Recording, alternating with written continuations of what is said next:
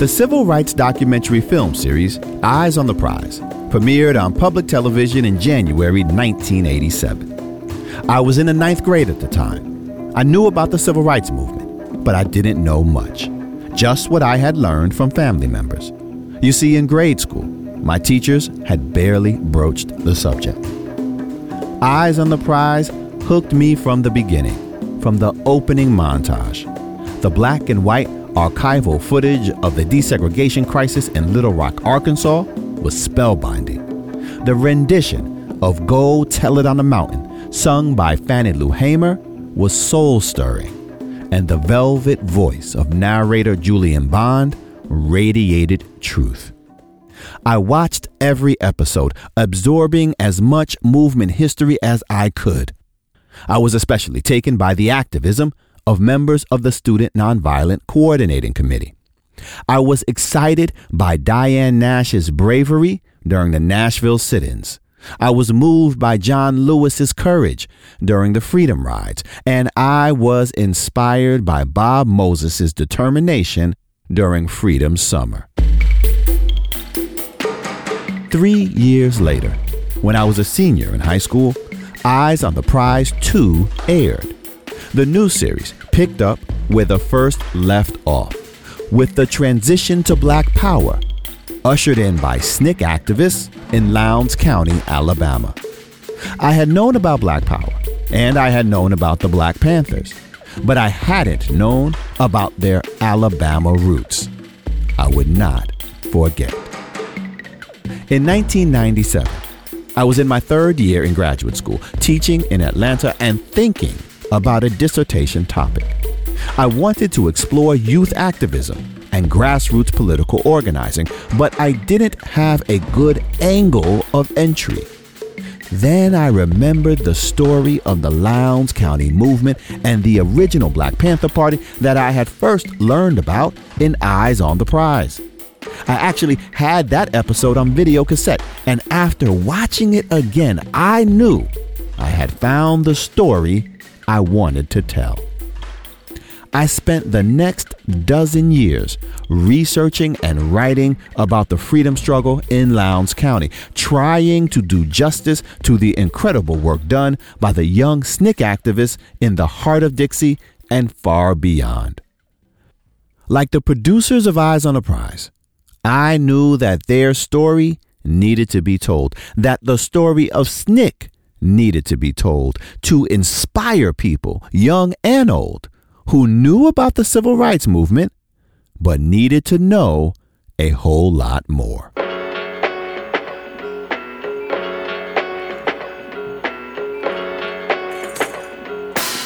I'm Hassan Kwame Jeffries, and this is Teaching Hard History. We're a production of the Southern Poverty Law Center's Learning for Justice Project, formerly known as Teaching Tolerance.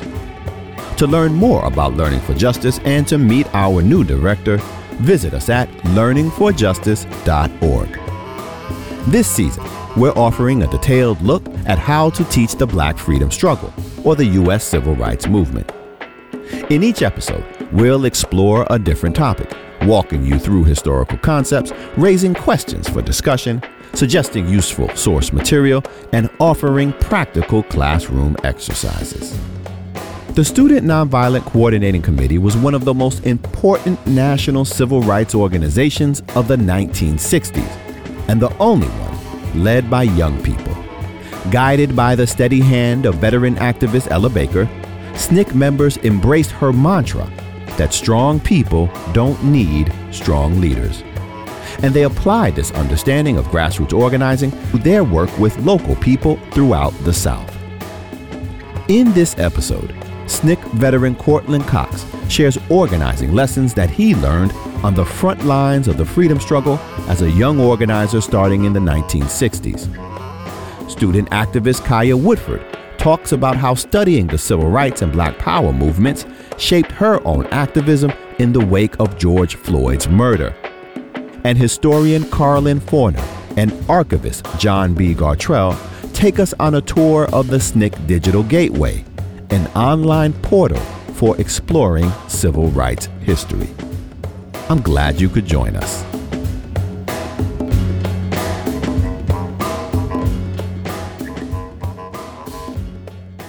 It is truly a delight and an honor to welcome a veteran of the Student Nonviolent Coordinating Committee, the president of the SNCC Legacy Project, Courtland Cox. Brother Courtland, welcome to the podcast. Thank you so much for joining us. Oh, thank you for inviting me. Absolutely, absolutely. Couldn't tell this story of SNCC without having you share your insights with us. So we're really excited to have you. You know, Courtland, I don't know if I ever told you this, but I remember first really becoming familiar with you and your involvement in SNCC when I was first doing my research on Alabama. But of course, you're not from Alabama. Uh, you're from Harlem, New York, Harlem, USA. So could you tell us a little bit about how a youngster growing up in Harlem in the 40s and 50s winds up in Alabama in the mid 1960s? I was born in Harlem at Harlem Hospital, but actually, I'm the first of my family to be born in the United States. When I got to be four years old, my mother sent me back to Trinidad where my grandparents were. So I spent the next eight years from 4 to 12 in San Fernando, Trinidad. In 1952, I came back to Harlem and then moved to the Bronx. And then two years after I got back to the United States, you had Brown versus Board of Education, which ended segregation as the law of the land in a lot of ways. Right after that was the murder of Emmett Till, which impacted my consciousness. I was probably 14 years old at the time. The other thing that impacted me was watching the bus boycott on my black and white television, watching the people in Montgomery, Alabama walk and carpool and beginning to listen to a 26 year old Martin Luther King about the whole concept of Gandhian nonviolence. And then in 1957, beginning to see Ernie Green and a number of other people integrate Little Rock High School in Little Rock, Arkansas. And I remember talking to a number of people in the projects about what was going on, also listening to jazz and beginning to understand the world around me. So by the time I got to Howard University in 1960, I had probably six years of influence of all those things happening.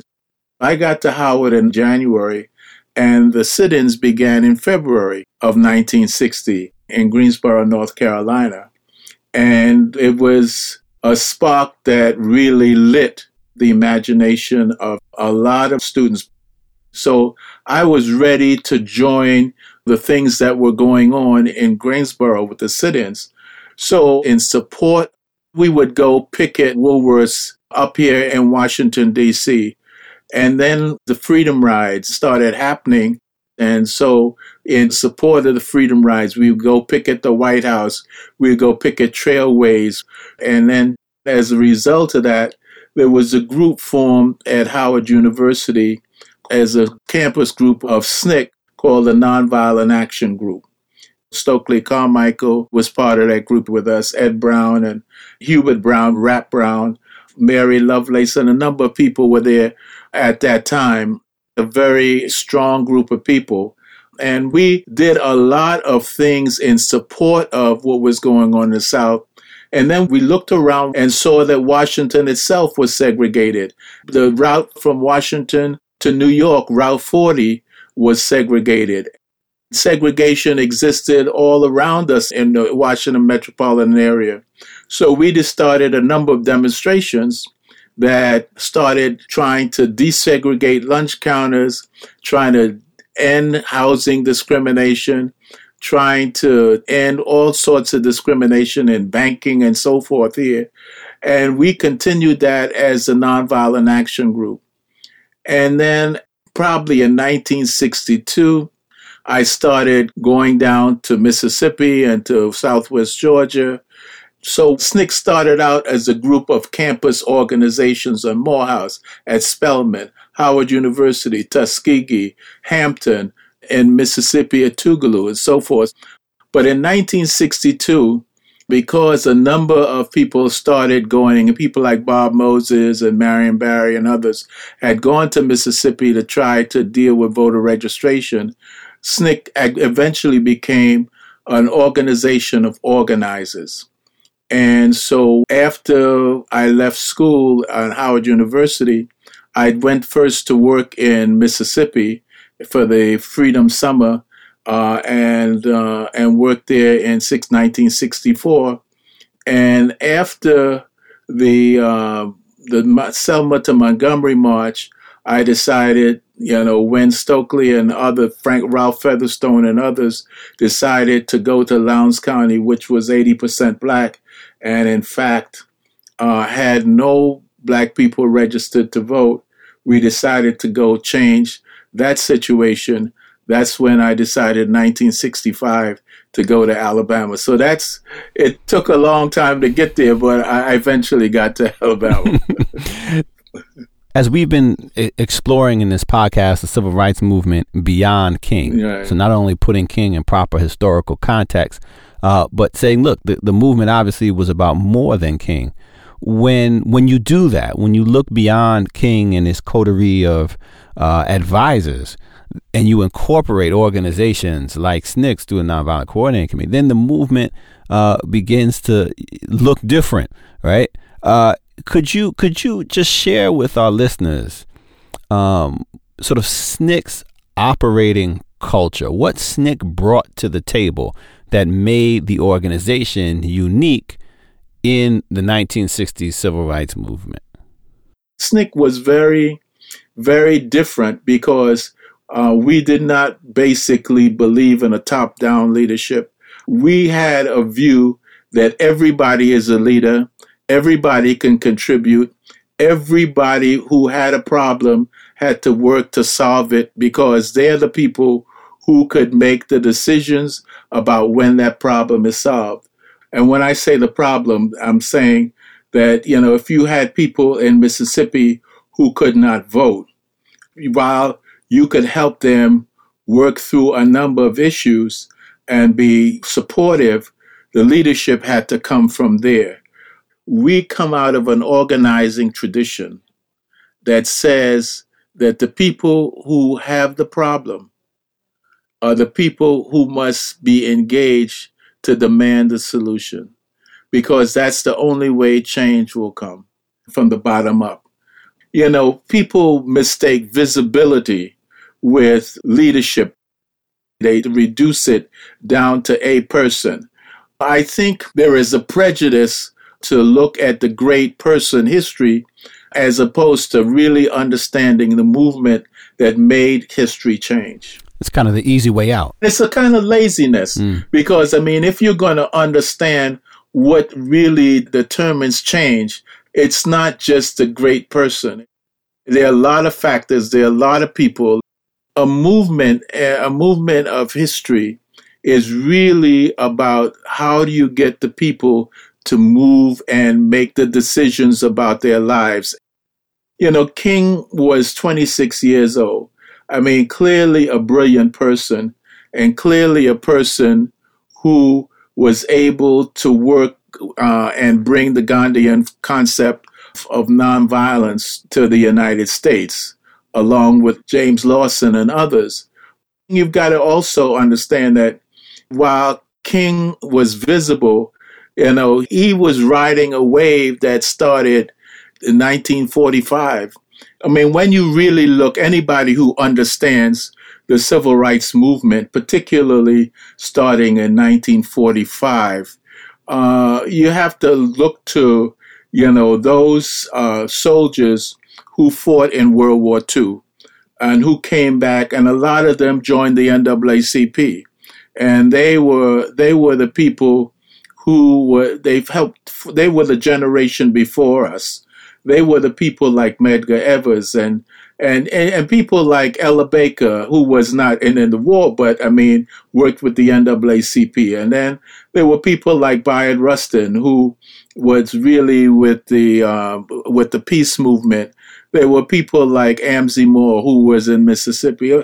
I mean, there were so many people who were you know, the the the, the generation that put, you know, Nixon and uh, E.D. Nixon and and people like that who were understood that things had to change. That if we were going to fight, they were going to ask me fight for freedom overseas. That when they came back to the United States, they were going to make a difference.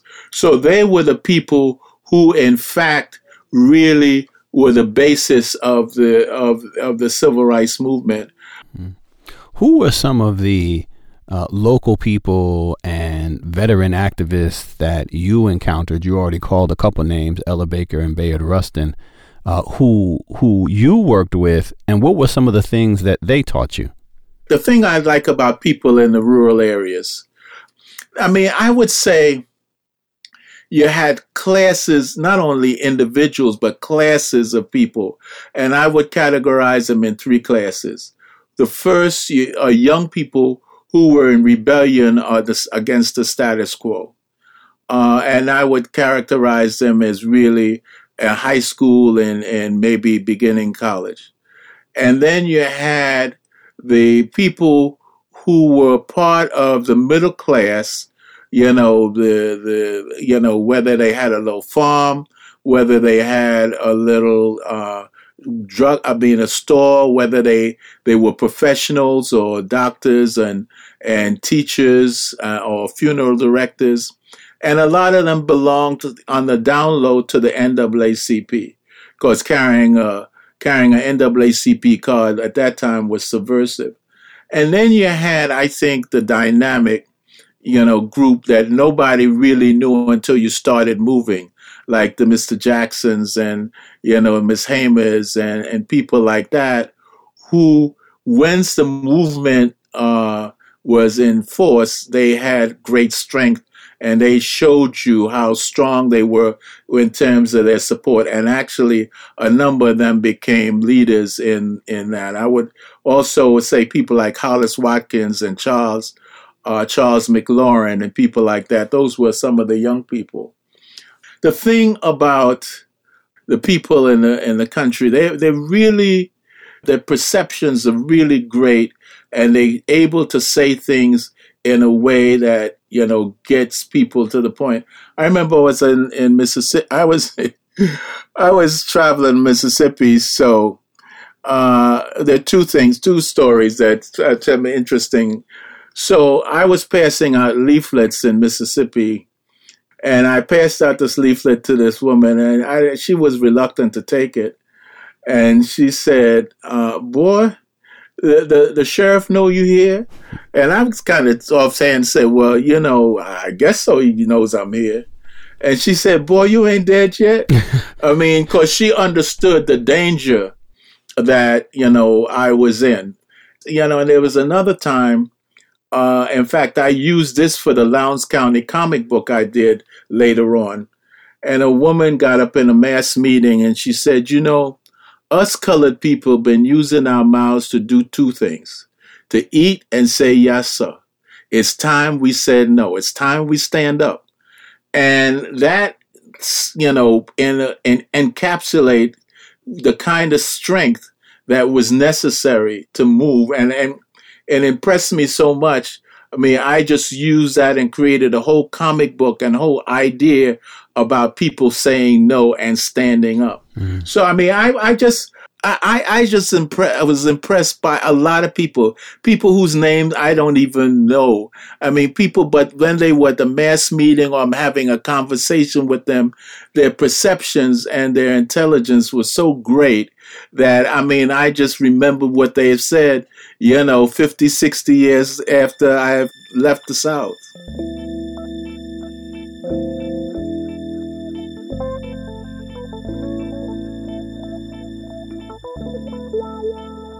Music was vital to the civil rights movement and continues to be critical to global freedom struggles today.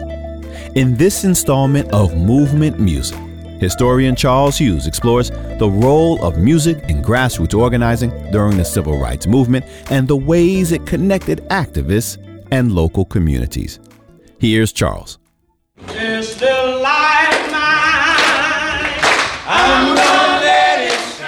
Music helps us understand the grassroots nature of the movement.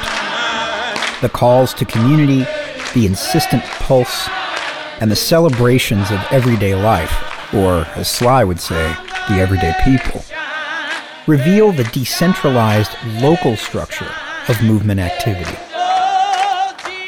The grassroots led SNCC was committed to the beloved community, and the music of the period reflects that feeling the artists and the activists existed in conversation, whether Bob Dylan traveling with SNCC workers in Greenwood, Mississippi, or the SNCC Freedom Singers performing in concert halls throughout the world. One of SNCC's most important local people, Mrs. Fannie Lou Hamer, drew an even more direct connection. She linked her visionary activism with her powerful singing as she became central to campaigns in Mississippi and beyond. Her voice soundtracked movement campaigns I remember throughout the 60s and early 70s. 10 years ago today, as I had walked about 10 or 12 feet out of Winona jail, Reverend James Bevel informed me that Medgar Evers had been shot in the back. It was six of us that had gotten out of jail in Winona. Some of us wasn't able to sit down. But I keep saying, Burley, and keep asking God to hold my hand, Charlie Evers. Because I know if he hold my hand, everything will be all right.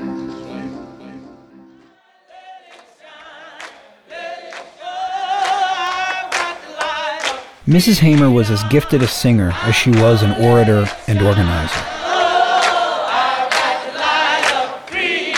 And she used the call and response practice of gospel to intensify the movement's message. Recorded at a mass meeting during the tumultuous Mississippi summer of 1963, Hamer's version of This Little Light of Mine resonates with that message. She tells her community, her collaborators, that each of them has the light of freedom to carry with them everywhere they go.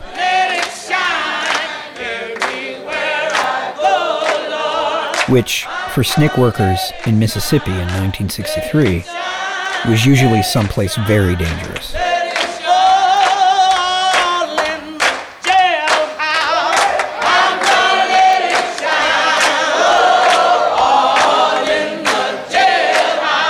As Dr. Bernice Johnson Reagan, then of the SNCC Freedom Singers, later noted, rather than relying on a singular leader, this little light of mine asserts the importance of each voice contributing and committing their particular talents to the cause.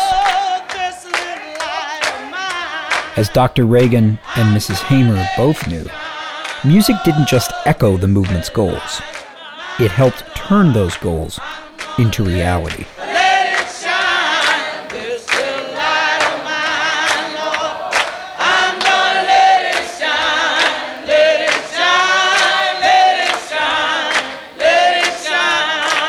But the soundtrack of the struggle could be heard beyond freedom songs and mass meetings. Ben E. King's 1962 Stand By Me, which he co wrote with Jerry Leiber and Mike Stoller, bridged the elegance of early 60s pop with the deep yearning of the gospel standard that King based it on. When the night has come and the land is dark Stand By Me became a classic, we'll see. a beloved anthem of personal devotion. No, I won't be afraid. Oh, I won't be afraid. Just as long as you stand, stand by me.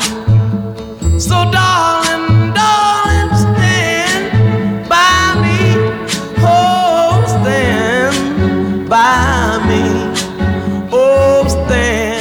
As scholar Craig Werner wrote. Listeners unaware of the violence facing the beloved community can hear the song as a plea for romantic connection. But if you imagine a lone SNCC organizer on a southern back road, the song grows even deeper. King's call to stand by him when the night has come and danger grows near confirms not only the need for community support, but also the way that all the little lights of SNCC and the movement stood together in times of triumph and tragedy.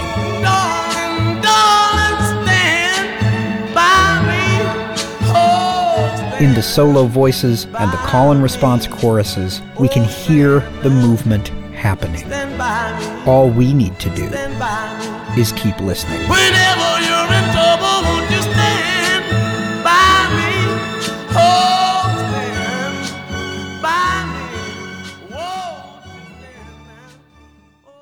Fannie Lou Hamer said it true. Fannie Lou Hamer sang it true.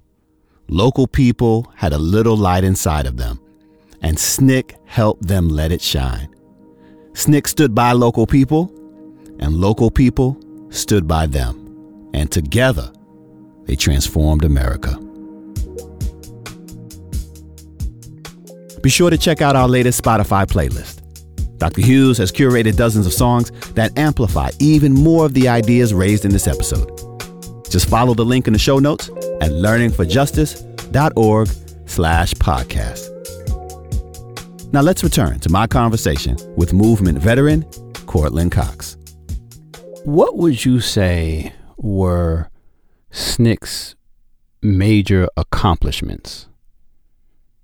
I would say I, I would say probably the following. I would say the first thing is breaking fear. Mm. And that really moves around the, the freedom rides.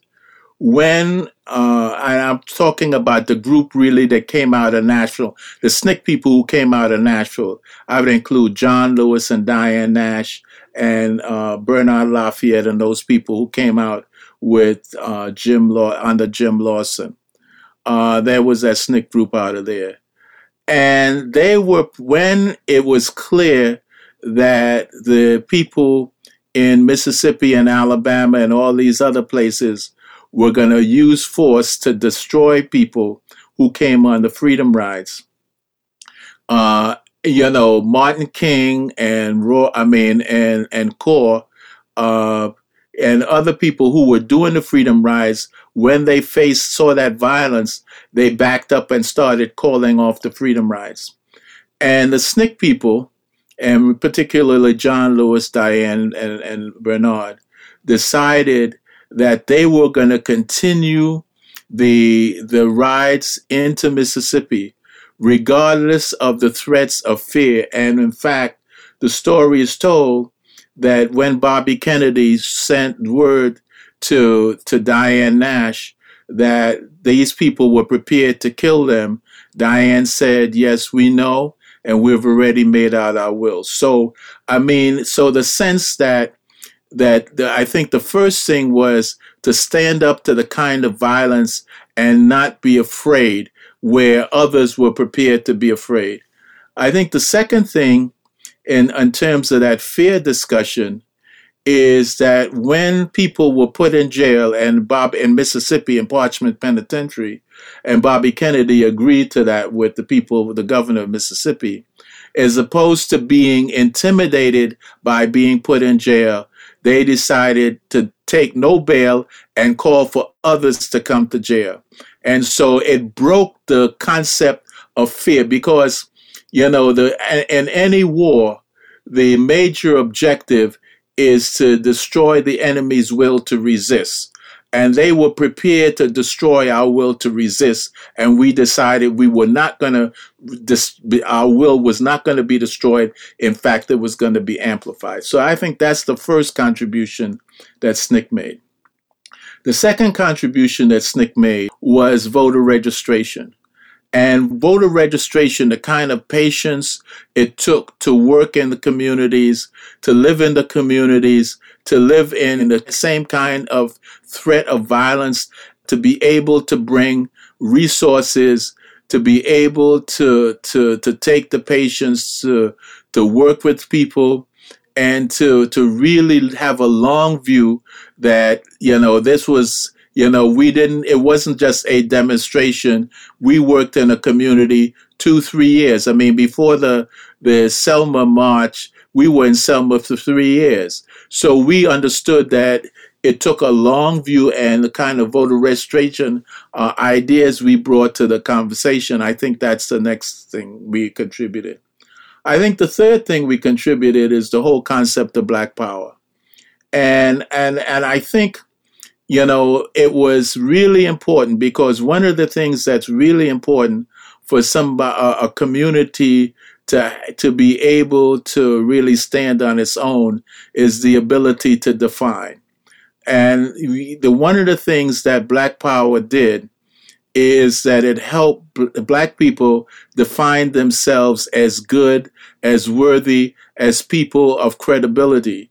Because before Black Power, you know, we were all trying, we were Negroes. If you call somebody black, they were ready to fight.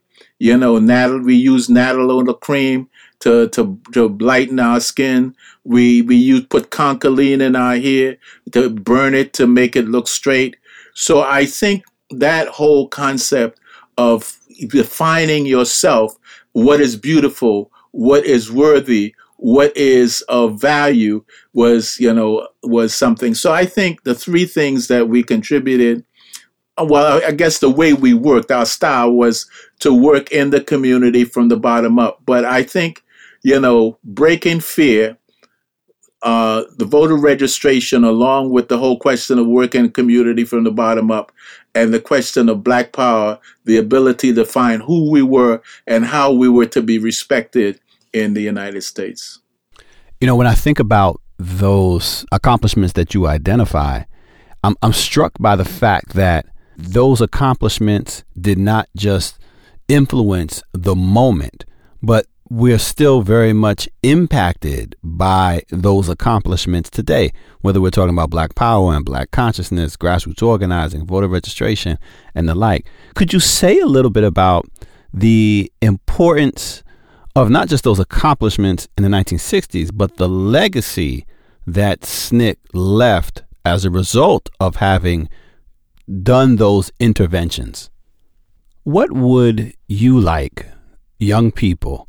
um, especially young activists who are just embarking upon their a lifelong struggle, much like uh, a lifelong in the struggle, much like you were uh, as a as a youth in, in, in Harlem and then at, at, Howard University with NAG. What would you like them to know about SNCC? You know, just before I got on this podcast, I met with a group of uh, young people. And I tell young, I, call, I tell people these days, anybody who's not an AARP member is a young person, at least to me. So there are two or three things that they need to know. The first is that they have to be present. They have to be in the communities to be relevant. You can't be on the streets just fighting you know, the the the government about X, Y, and Z. That that's good for a time. But if you want to be meaningful, you've got to be in the communities, working with them on a day-to-day basis. And this is not about you individually. This is about the community as a whole. And I think that, you know, getting away from the individual kinds of things and and org- and activists talking to each other as opposed to talking to the community is something I would encourage. You know, the second thing that I think that's important is that this is going to be a long-term struggle. And, you know, I understand just as a young person, when I was a young person, you know, I had I had to believe that the energy and time I put into it was going to make all the difference in the world. And I would see the things that I wanted to advocate, you know, and I think, you know, that is something that people need to understand that they need to pace themselves and to begin to understand that this is a long range struggle. The most humbling thing that I realized being engaged in the movement, you will do all that is necessary, but it won't be sufficient. Mm. I mean, every even everything that every contribution you think you've made, and the contributions could be valuable, and they will be valuable, and they are valuable. But they, they, the, the issues that uh, uh, we face are so big that you have just made it easier for some other people to do what's necessary but you did not do what is sufficient to get what is has to be done. Once you begin to realize that, it's important to stay engaged and stay active with a number of young people. The third thing that I think needs to be said with the point that Miss Miss Baker used to make to us all the time. This struggle is for more than a hamburger. I mean, that's when we were talking about the sit-ins. I mean, and what she meant by that is that the struggle is much more than what you see in front of you. Uh, let's take, for example, the police, you know, the killing of the policeman or the murder of George Floyd and other things like that. You know, that is not just the just the action of a individual, a police person. You have to ask, what is the mission of the police person? What is the infrastructure that supports that mission? And why does that infrastructure exist? And why does that mission exist? So, if you want to deal with the question of police brutality, it's not only just the police. You've got to deal with the political mission. What is that supporting? What is the economic infrastructure behind that? And you've got to understand all those things in order to deal with the police violence that you see in front of you. It's more, as Miss Baker say, it's more than a hamburger. You would have to say it's more than just a police action or police shooting. There are a lot of things that go behind that that allow that to happen. You know, and I also think I would say to young people today, they are at a point that we could not even imagine. When we started out, given all the barriers we had, all that was really open to us was protests and those kinds of actions. We have now reached a point where, you know, young black people and, and black people, black community in general, you you see that we now are a political force.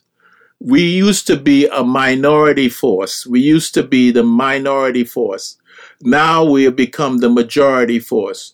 So at the end of the day, we have now understood our ability to make a difference politically.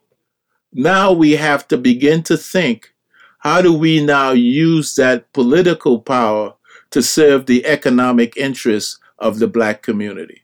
So we don't have black people, you know, in what they call food deserts or hungry. How they dealing with their health issues, dealing with their housing issues. How do we now use our political power to make a difference at the state, local, and federal level? That's something we could not even imagine because they would know we didn't have any political handles to deal with it. So I think that young people have to understand what moment they're in, what power they have, and what they have to do in order to serve the black community. When you think about the challenges that you and your SNCC comrades faced then, what do you think about when you think about the challenges that young people as organizers face today and how do you suggest that they meet those challenges? Right. The level of violence that we face in the 1960s, not only from the state apparatus, the police, the state troopers, you know, and so forth, but vigilantes is over was not I mean it doesn't nothing today compares to what we had to face. I mean when I go back and look at the WATS reports and look at the violence that, you know, every day we reported. I mean, the kind of violence we faced was like, you know, you know, you know, it, it was like, hmm. okay, today is Tuesday and these things are going to happen, but we've got to keep move for, moving forward because we cannot be paralyzed by that particular incident because the violence was not the issue. The violence was not the issue. I mean, so, I mean, so my sense is we faced overwhelming violence uh, that, that today's organizers don't face. I think that we also did not have, I would say, the opportunities that the, today's organizers would have, as I mentioned, in terms of the p- political sophistication and and political offices that we hold. The other thing I would say to to young people is that you got to focus on the big issues in the community. People don't come into with a great analysis. They see something that is wrong and it bothers them. This is not fair. And they think that it, it needs to be made right. And as they begin to try to solve that problem, I think a process begins. So when I look at, you know, when I look at the people who started out with Trayvon Martin, you know, the, the mm-hmm. people with the Dream Defenders, uh, and, and people in the early Black Lives Matter movement and stuff like that, hands up, don't shoot. I mean, I begin to see that they have moved from their initial thing, which says response is, this is wrong, this is not fair, to understanding that they must be engaged politically and that they're dealing with some big economic issues. You know, this may be a bit controversial, but I mean, I think this is the way I feel. So we have focused on maybe the 400 people who have been shot by the police and it has a great deal of visibility and sucks a lot of oxygen out of the room. But at the same time, 50,000 black people would die, die from COVID because they face economic situations where they're considered essential workers, but they're being forced into situations where they're likely to die, uh, forced into factories where they're likely to die, forced into circumstances where they're likely to die. So while we're lo- if we're going to look at the problems of the black mm-hmm. community, it is not just about particular individuals who are visible. It is about the, the fundamental problems that we have in in our communities where we face hunger, where we, we don't have the jobs, where we where we you know don't have the health care, you know, even right now, you know, uh, you know, and the people want to tell about the black people being scared of needles. That's not what's the problem. The, what the problem is is there's limited amount of vaccine, and when you know they put the stuff up on the computer for where you can register to get your your um, your vaccinations, people who have computers go ahead and do it. And my people in the black community who don't have it can't get it, so they're not getting the vaccinations. So my sense is, I think for young people, they have to see the problem as a much bigger problem than just police violence, because the problems facing the black community are much bigger than the issues of just an individual being shot. And even if you want to focus on the individual being shot, you have cannot just focus on that actual incident. You've got to focus on why they got shot. What's the mission of the police, which will get you back to the problems of the black community. So I just think that I would say to them, they have to think much bigger and because they have much bigger opportunities and much bigger responsibilities at this point.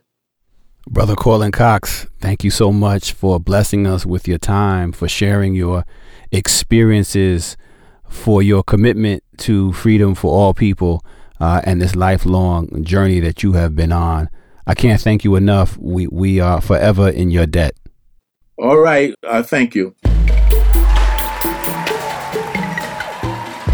This season of Teaching Hard History is based on the book Understanding and Teaching the Civil Rights Movement, recipient of the 2020 James Harvey Robinson Prize for the most outstanding contribution to the teaching and learning of history from the American Historical Association.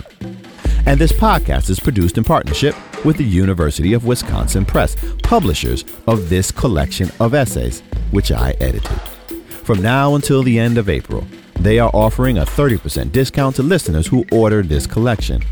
You'll find a link to purchase the book at learningforjustice.org slash podcast. Just use the promotional code civil rights, all one word. In 1955, the murder of Emmett Till had a profound impact on Courtland Cox and a generation of young activists who shaped the civil rights movement in the 1960s. In 2012, the shooting of Trayvon Martin sparked the engagement of young people who are now leaders in the movement for Black lives. And in 2020, a new generation of organizers began mobilizing in the wake of George Floyd's murder. Among them was Kaya Woodford. Kaya is a second year student at The Ohio State University. She is the president of the Bexley Anti Racism Project in her hometown of Bexley, Ohio. And she is also a student of mine. I asked Kaya to join us for this episode to share the lessons she has learned about the black freedom struggle and how they have influenced her own activism. Kaya Woodford, it is great to have you joining us for this episode of Teaching Hard History. Welcome. Thank you for having me. I'm very excited to be here with you.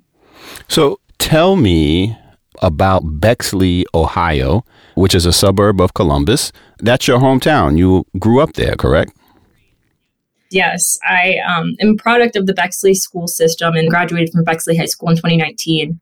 What is Bexley like? What's the demographics? There is an approximate 7% population of Black community residents relative to an 89% population of white community residents. So there's definitely a huge racial discrepancy. Growing up there was it was an experience like no other being black. I was a high performing student, so I was placed into advanced placement courses, AP classes, and I found that I was typically the only black student in the room. So I felt a burden to perform to the height of academic perfection in order to positively reflect on my respective community, since I was the point of entry for a lot of white students in regard to their engagement with black members of their community. What was it about that moment following the killing of George Floyd that led you to want to join the demonstrations? I remember I was actually on a trip with my best friend, and she's white, and everyone on the trip was white too. So the news broke, and we were driving home from Massachusetts together. And I remember silence. I remember a lot of avoidance of the issue, lack of confrontation, and I it just didn't sit right with me. I felt like we needed to have an honest conversation about this tragedy open dialogue that's central to your teaching style in all of your courses and i just took so much away from that having honest discussions using explicit terminology to describe the injustice that we were learning about. And so in that moment on the ride home, it was like multiple hours. So I had a lot of time to sit with myself and think about the weight that I felt in response to this injustice.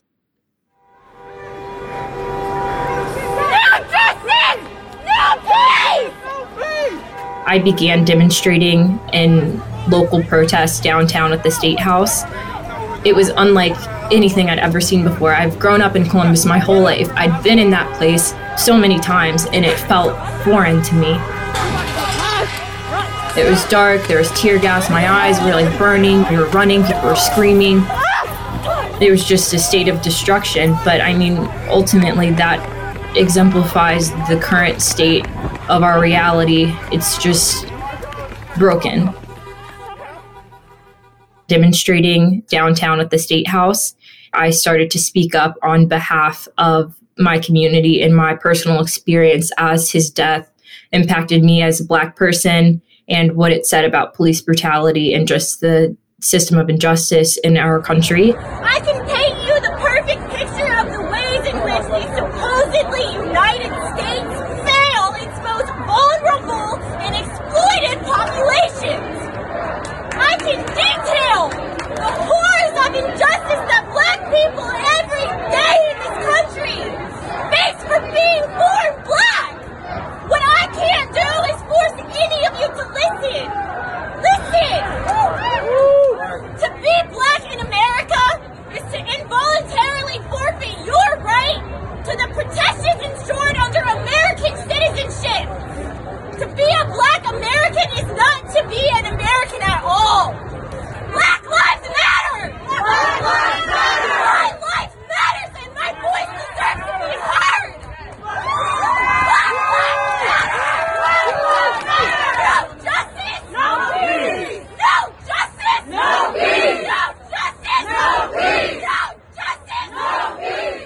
message was disseminated across my community through like um, I think it was just a recording on an iPhone that was spread about the community. It reached the hands of graduates of the class of 2017 from Bexley High School. They came to the conclusion that Bexley needed a change and reached out to me and said, We saw your video. We would like to partner with you and found an organization in Bexley. So, together, we founded the Bexley Anti Racism Project and we looped in a number of students of color from Bexley. And now we are running this organization and we have an official high school club that operates within the Bexley High School now. The Bexley Anti Racism Project is a student led organization dedicated to actively combating racial inequality through education, mobilization, and the amplification of Black student voices to create a support system for Black students in the Bexley community, as well as to be a resource for students across the nation. What were some of the goals of the Bexley Anti Racism Project? So, we actually met with the superintendent and director of community engagement and a couple members of the school board in July. And we presented them a letter which included our written demands and changes we wish to see from school administration.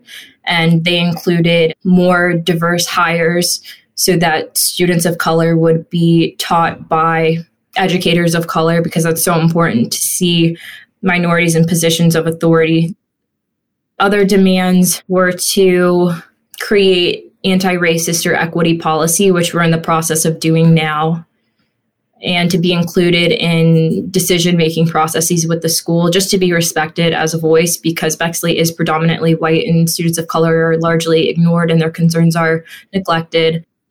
Also, encouraging students to enroll in advanced courses. I think another issue with Bexley isn't necessarily the fact that there is a lack of diversity alone. It's the fact that our diverse student populations aren't encouraged to perform to the same academic standard as white students, and they don't receive the same support and resources as well. And we also advocated for the reevaluation of our curriculum to be more comprehensive and include African American studies as well and also to conduct an equity audit to provide data to inform our policy and also to standardize disciplinary measures so that students of color weren't impacted disproportionately on account of their race. So, just a number of different things, all to support Black students in the district. Yeah, I love the specifics of it. I mean, obviously, people were mobilizing around the call for justice for the victims of police violence, but there's still so many other issues on the table that needed to be addressed. And clearly, you and your comrades had a good sense of what needed to be done to pave a way for those coming up behind you to be more successful in the classroom themselves. Let me ask you, Kaya. So, when you were in my class, was there anything in there that you thought about, reflected on as you were beginning your activist journey? Definitely. You introduced me to so many figures that I now almost idolize. They just serve as role models for me in the work that I do now, like Ella Baker. Shout out to Ella Baker. I just am amazed by her work and also just the modesty she has. There's a quote from her. She says, I have always thought that what is needed is the development of people who are interested not in being leaders as much as in developing leadership in others.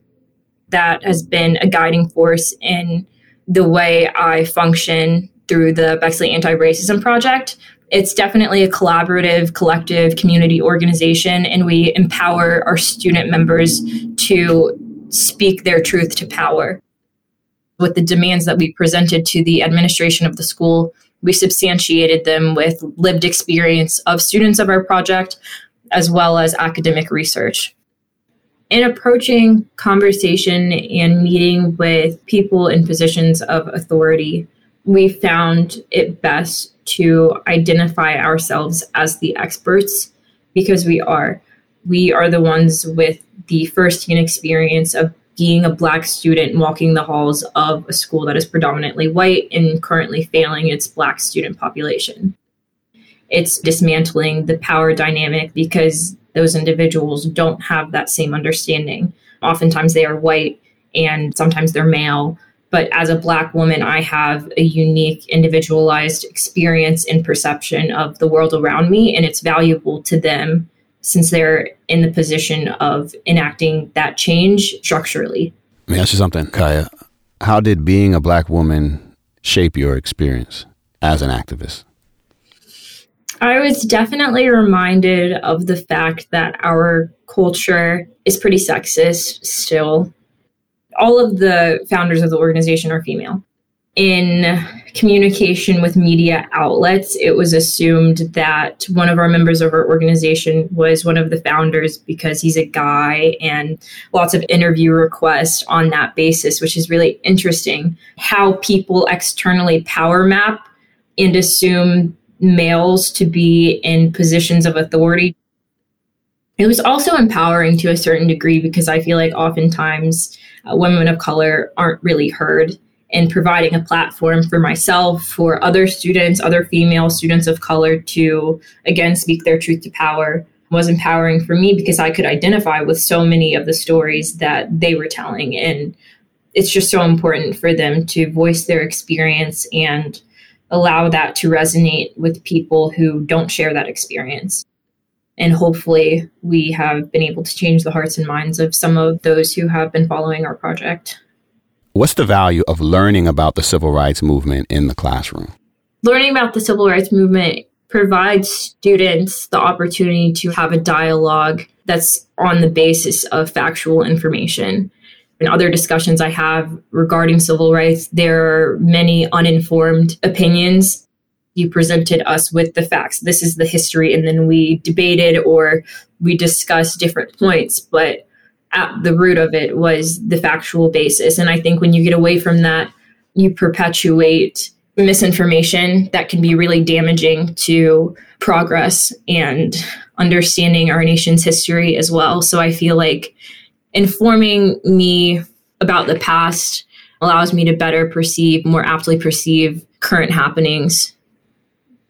Growing up in Bexley, the default is white history. So I learned about white people, I would learn about European history.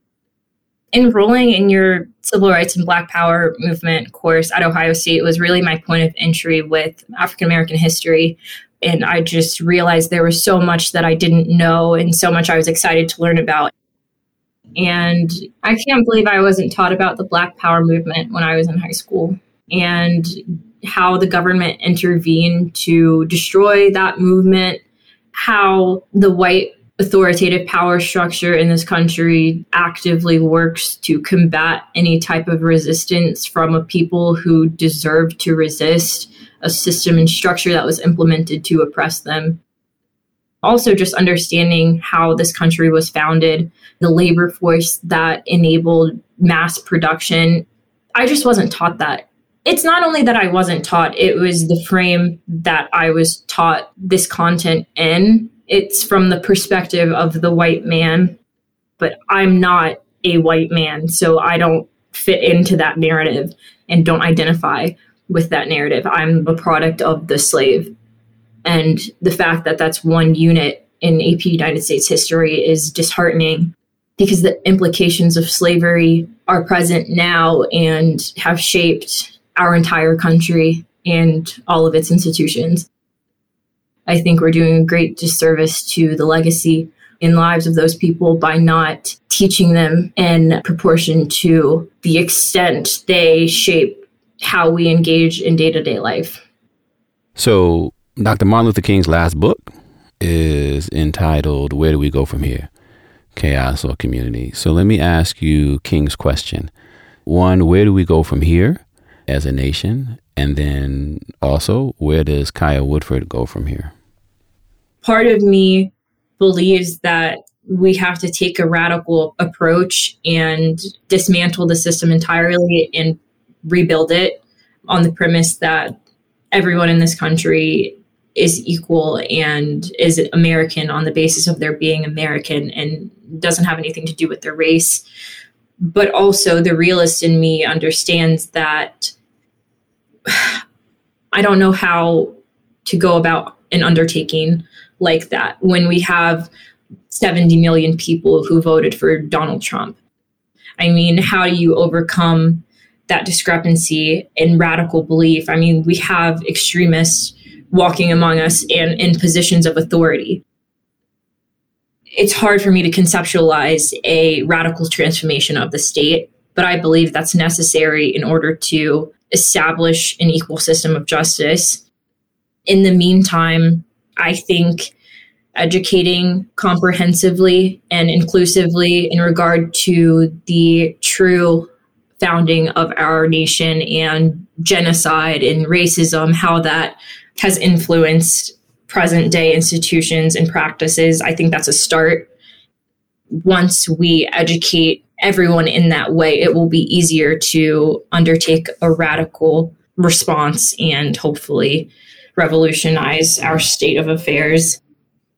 Personally, I am studying political science and African American African studies. I intend to go to law school.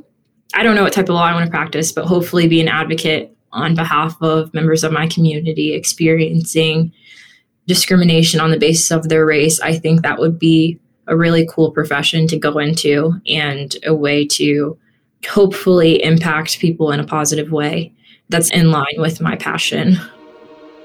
Thank you, Kaya Whitford. It's great talking to you and uh, keep up the great work. Proud of you. Thank you.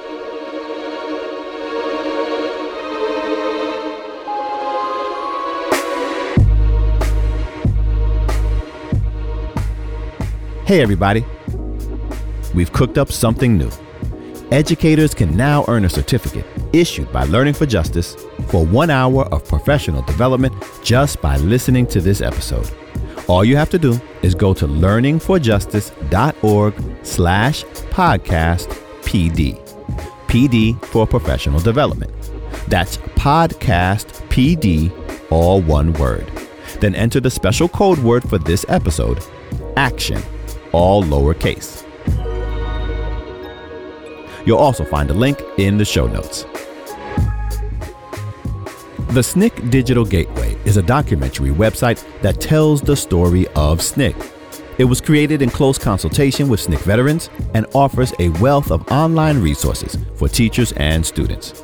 We asked historian Karlyn Forner, who was the project manager, and archivist John B. Gartrell to take us on a tour of its many resources. Here are Karlyn and John. Hi, I'm Karlyn Forner. Hey, I'm John Gartrell.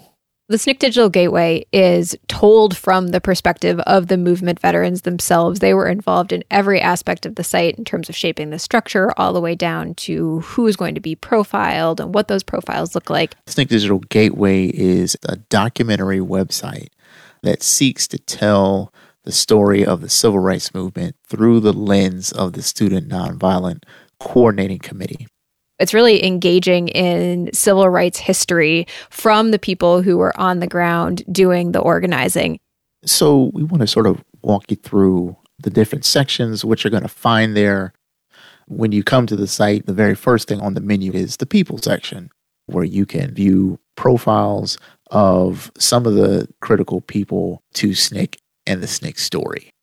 You will see it organized with categories of SNCC staff, local people, mentors, and allies, but you'll also see geographical designations for people. So you can see people who are influential in Alabama, Arkansas, and you'll also be able to see a full list of SNCC staff and volunteers from the Mississippi Freedom Summer of 1964 you can just go ahead and click on any of the profiles, and you're going to get a story about who that person was to the movement and links to related content on the site. You'll also see on the right hand side of the page, there's a red sidebar in the profiles that also include links to other primary sources that tell you more about this person.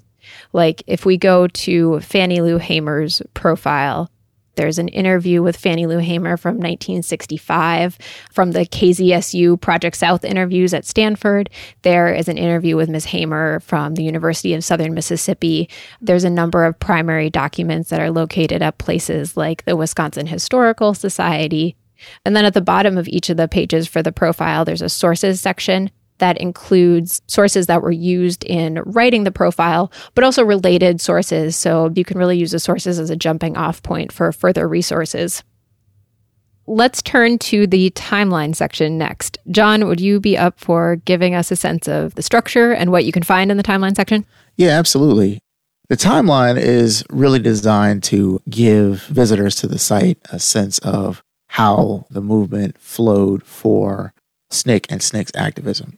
And a great place to start would be April 1960 at the founding of SNCC.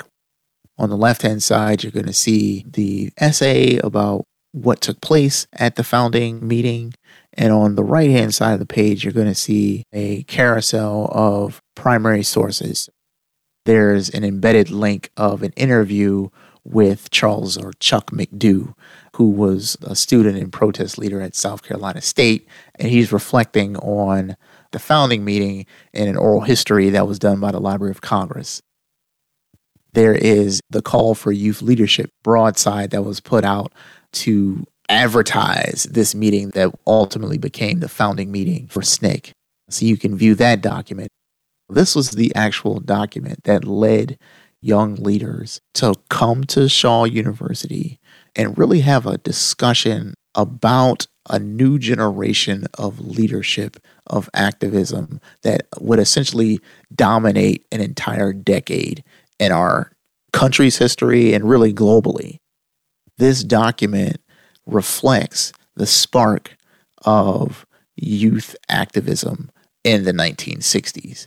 And when you put it in that context, that document and the hundreds of other documents on the SNCC Digital Gateway are really, really powerful and help shape students and researchers' understanding of how the movement unfolded. Let's go to the map section. Yeah, so the great thing about the map, it adds a little bit of a visual flair to a lot of the written content on the website, right? If you click on the map link from the homepage, you're going to jump right into a map of the United States. So there's going to be these little markers, just like if you were using like a Google map and you were dropping in a pin for a location. But if you were to click on that McComb, Mississippi pin on the map, that's going to take you to a description of what McComb's place in the movement was and how SNCC was activated in a particular place. And then you're going to see the people and events that are also linked throughout the website that are affiliated with that place. One of the things that we really learned as we were pulling the site together from the SNCC veterans was that the movement in McComb looks very different from the movement in, say, Lowndes County, Alabama, right? They applied different organizing approaches based on the place that they were embedded. And clicking on each of those pins and digging into the story of the people and events that unfolded in those places will give you a little bit more insight on how the movement is different in those different places, even though it's all SNCC. One of my most favorite sections on the site is the Inside SNCC section, which is a whole section about how the organizers organized. When we were working with the movement veterans, they didn't just want to tell the stories of the people in the movement and the events of what happened. They wanted to get at the thinking and then also the structure that let the organizers organize. One of my favorite parts of this section is the SNCC culture section you'll actually see clips of SNCC veterans talking about what SNCC culture was. I can still go back to these and crack up. They are just hilarious. There's this Ivanhoe Donaldson one that's called A Car Ride and $25. Let's listen to that one. You know, SNCC was one of these organizations that I guess sort of assumed anybody could do anything. And I was in Atlanta, you know, I don't even know if I was old enough to vote. And Forman told me, well, you need to go to Louisville and help out up there. And I just dropped off some books at Miles College and came over to Atlanta. I was figuring out what my next mission was going to be. I'd never been to Louisville. In fact, I don't think I'd ever been to Kentucky except to pick up things in Louisville to take south, you know, to Clarksdale. But Reggie Robinson and Bob Zellner drove me up to Louisville, Kentucky. And I'd seen her before in Atlanta, but I met Ann Braden and Carl Braden. I stayed in their home. And we proceeded. I think SNCC gave me like $25 and said, go forth and organize a movement. And, you know, it was just the way things work. You know, I got a car ride and $25 and gave me home, fed me, and, you know, the rest was just history. So we. So the SNCC culture section has all of these clips that are like that. It's hilarious. Ivanhoe Donaldson is telling that story, but that's not just his story. Other SNCC folks have stories just like that. And so in this section, you really get a sense of kind of the style and the flavor of SNCC and how the SNCC folks interacted with each other and moved throughout the world. Yeah, and you know what? I'm always struck by how matter of fact they are about things that I think from our perspective in the 21st century, we go, how in the world did you all do this? And they're like, oh, well, like, you know, they just gave me $25 and I, I decided to change the world. Like, it, it doesn't, they don't really think much about, you know, themselves, right, in that context. But their voices and their experiences in these clips is really special, especially when you're an educator or you're working with young students. The SNCC folks believe and preach that young people today have as much capacity as they did when they were young in the 60s to change the world. You can learn from these stories that are shared by these SNCC veterans. They didn't view themselves as superheroes or aberrations of humanity. They were just people who saw a wrong in the world and wanted to help and wanted to change. And I think that's one of the great things that you get out of the SNCC culture. Mm-hmm. And I think in working with the SNCC veterans on this website, certainly one of my takeaways is that the SNCC folks, they approach things with humor. They're serious and they get Yeah, things done. Like there's not another group of people who can get things done as well as the SNCC folks, but they have a good time when they're doing it. And that really comes out in the section of the website. Yeah, yeah. And I think that's a perfect way to talk about the Our Voices section, right? hmm We brought together small groups of activists who worked together either in a particular location or were connected via a certain theme in the movement. And we brought those folks together in Durham for a couple days of recording conversations amongst themselves. And SNCC veteran Charlie Cobb was the facilitator for these conversations you know, at the heart of it is the SNCC veterans talking about their organizing and their work with their peers and from their own perspective. These are very different than oral history interviews. It's really Mhm. like a, a back and forth that happens here, and there's so much knowledge that comes out of that exchange between peers and SNCC.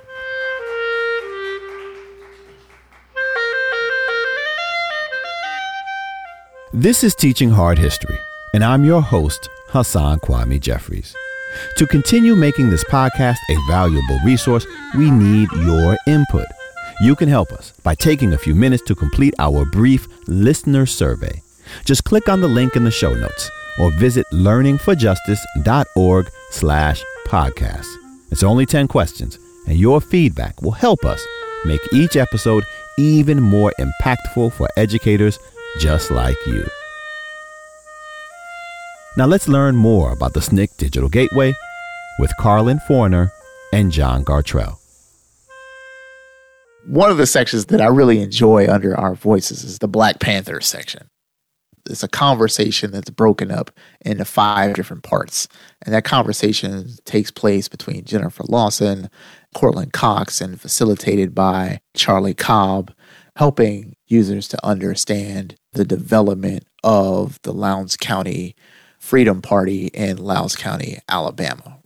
in order to reach out to folks in the community and help people understand the role of these county positions like the sheriff and the tax collector and members of the board of education the SNCC folks including jennifer lawson and courtland created comic books that they gave to people in the county to help people understand what these roles were so you can look at the comic books that SNCC created there's a comic on the sheriff, Mr. Sidney Logan. And if he was to be elected, what are some of the things that are in his power? The sheriff keeps peace uh, in the county, right? And that's his responsibility. He can suppress riots. Uh, and so the, there's this sort of a different image of a black sheriff. If he's elected, uh, he can stop a group of white men who are wielding guns who might uh, cause harm or danger to a black community. Uh, he can suppress unlawful assemblies. And here again is the black figure, the, the, the black sheriff holding a gun, uh, standing in front of a, a, group of hooded Klansmen with a burning cross in the background. Uh, and he can also uh, have a posse, so he can ask other black men in the community. You know, it, says, "I need five men," and, and they respond, "He, we will help." Right. So just that visual aid of how power can be flipped on its head when there's a black sheriff versus a white sheriff. That now he has the power to, as a black man, to suppress the riots of white gun wielding uh, members of the community or can drive away uh, the Ku Klux Klan, who uh, we know has a, a, a, fraught history of violence amongst uh, the black community. Uh, this graphic, this comic that was put together by Jennifer and Courtland uh, as an organizing tool to get the folks in the community in Lowndes County to really marry this idea of what Black power really looks like uh, is really, really important and one of the gems on the SNCC Digital Gateway. You have parts like that, like the Black Panther section, um, but you also have sections like song and music in the movement. John, do you want to talk about that section at all? Man, this section was amazing to pull together. It's curated parts of conversations about how they use music as a tool for organizing. We had conversations uh, privately, but then we had a public event at North Carolina Central University where the panelists were talking about how influential the songs were on their activism. And so this particular clip from Betty Mae Fikes, where she talks about the meaning of this little light of mine, really gives you an insight on her story. And to get ourselves ready to go to jail. Have you ever prepared yourself to go to jail? We even prepared ourselves to die for all mankind. And to get hyped up in the basement of First Baptist Church, they were hollering. I'm sure you've heard it many, many times. What you want? You haven't heard it freedom. We used to screen 15, 16, 17, 18, 19 year old students from R.B. Hudson High School. And we'd scream out, What you want? Freedom. The recall, thank you. They don't know yet. You're still looking for freedom. What you want? Freedom. What you want? Freedom. And when you want it? Now.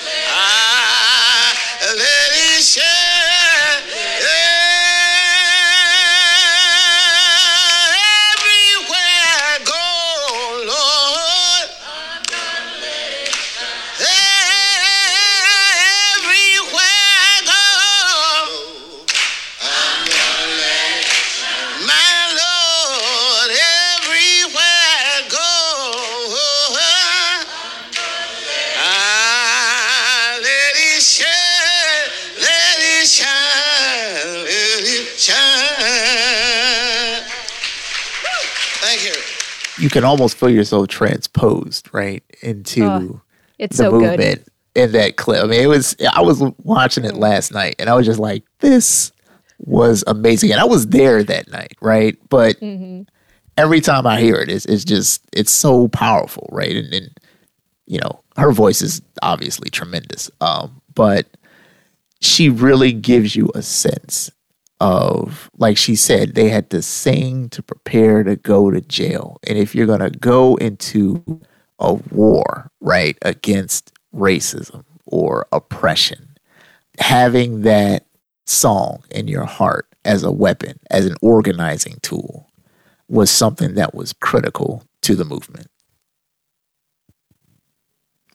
So I think one of the legacies of SNCC is reflected in the movement today.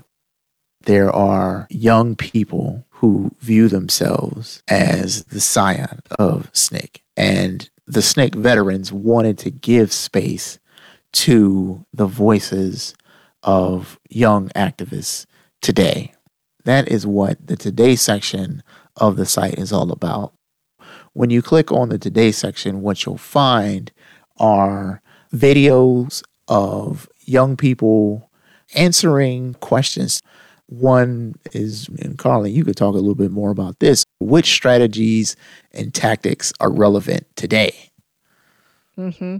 Yeah, the questions were questions that the SNCC veterans thought were enduring questions in the movement. They were interested in making these questions relevant to this current moment. And there are questions that SNCC folks asked of themselves.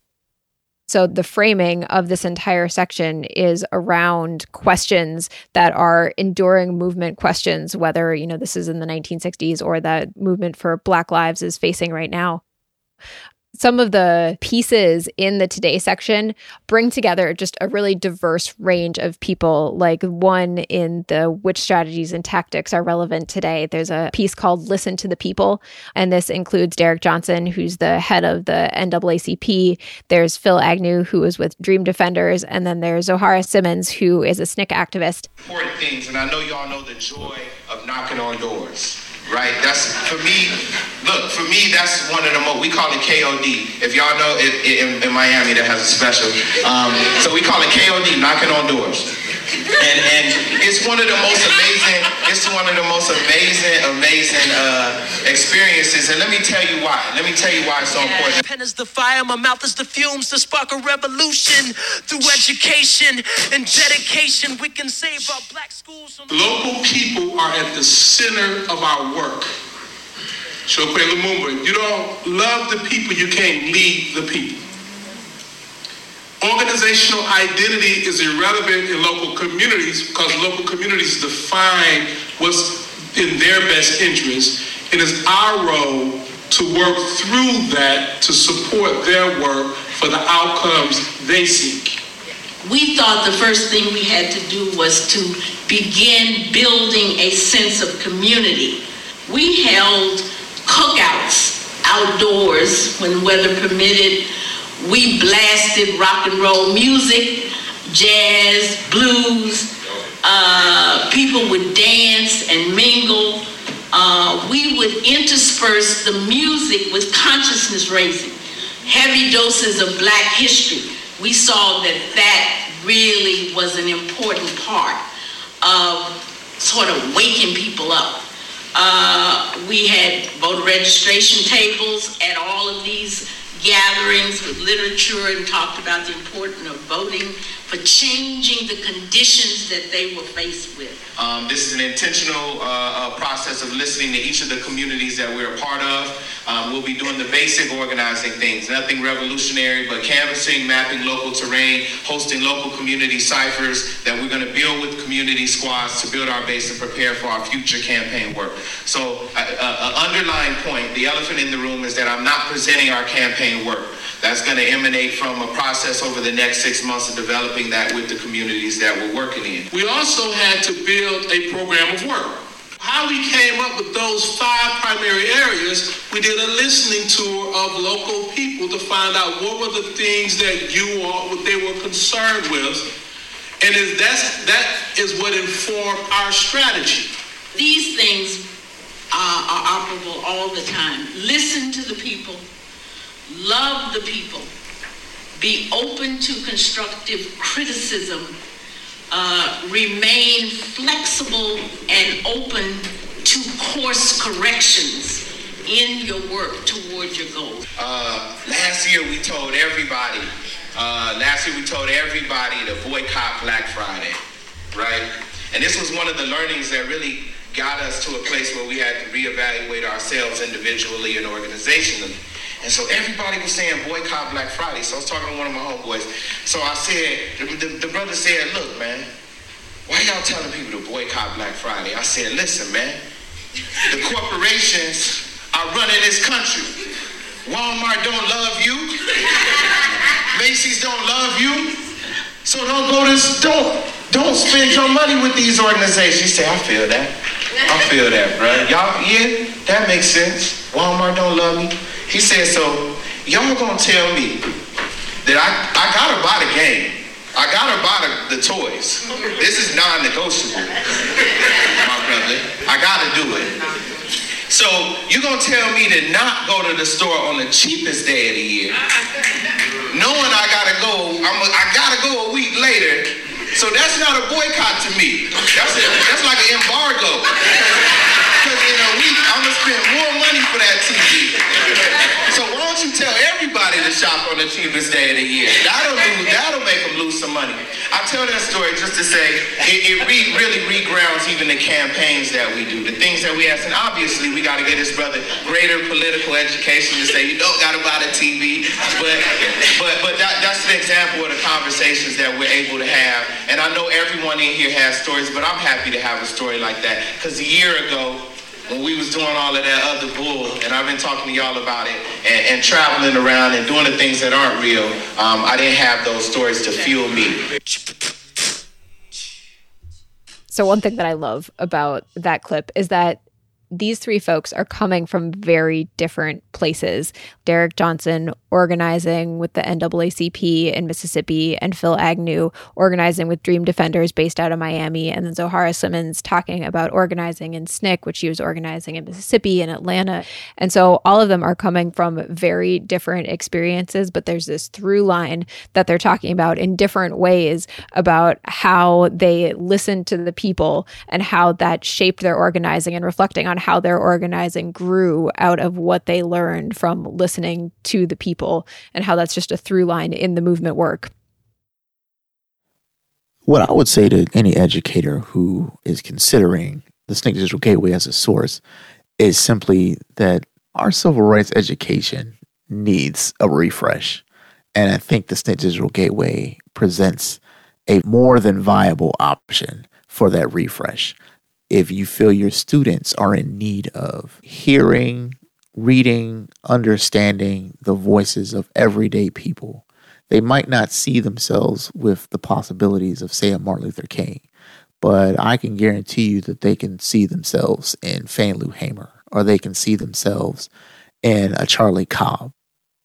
It's relevant not just for the past, but for contextualizing what's going on today and we encourage you, as the listener, to visit snccdigital.org and hopefully you'll find yourself returning again and again and again. John B. Gartrell is the director of the John Hope Franklin Research Center for African and African American History and Culture in the David M. Rubenstein Rare Book and Manuscript Library at Duke University. Dr. Karlyn Forner is the former project manager of the SNCC Digital Gateway. She is also the author of Why the Vote Wasn't Enough for Selma. Kaya Woodford is a political science major and African American and African Studies minor at The Ohio State University. She is a Morrill Scholar who serves on the executive board of the Politics, Society, and Law Scholars Program. Ms. Woodford is the president and co founder of the Bexley, Ohio Anti Racism Project. Courtland Cox is a SNCC veteran and the chairperson of the SNCC Legacy Project, which is conducting intra and intergenerational sessions to document the last 10 years of grassroots youth activism and to strategize about the future. This summer, the SNCC Legacy Project will be holding trainings for secondary teachers. And later this year, they plan on a virtual celebration of SNCC's 60th anniversary which had to be canceled last year. Teaching Hard History is a podcast from Learning for Justice, a project of the Southern Poverty Law Center, helping teachers and schools prepare students to be active participants in a diverse democracy. Learning for Justice provides free teaching materials about slavery and the civil rights movement that include award winning films and classroom ready texts. You can find these online at learningforjustice.org. Most students leave high school without an understanding of the civil rights movement and its continuing relevance. This podcast is part of an effort to change that. We began by talking about slavery for two seasons, and now we're tracing the legacy of oppression and resistance into the present. Thanks to Mr. Cox, Ms. Woodford, Dr. Forner, and Dr. Gartrell for sharing their insights with us. This podcast was produced by Mary Quintus and senior producer Shay Shackelford. Russell Gregg is our associate producer. Movement music is produced by Barrett Golding, and Gabriel Smith provides content guidance. Amelia Gregg is our intern. Our managing producer is Miranda LaFond. And Kate Shuster is our executive producer. Our theme song is The Colors That You Bring by Damon Locks' Black Monument Ensemble, who graciously let us use it for this series.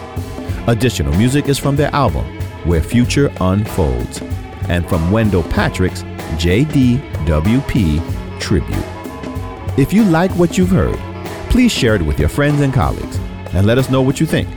You can find us on Facebook, Twitter, and Instagram. We always appreciate your feedback. I'm Dr. Hasan Kwame Jeffries, Associate Professor of History at The Ohio State University, and your host for Teaching Hard History.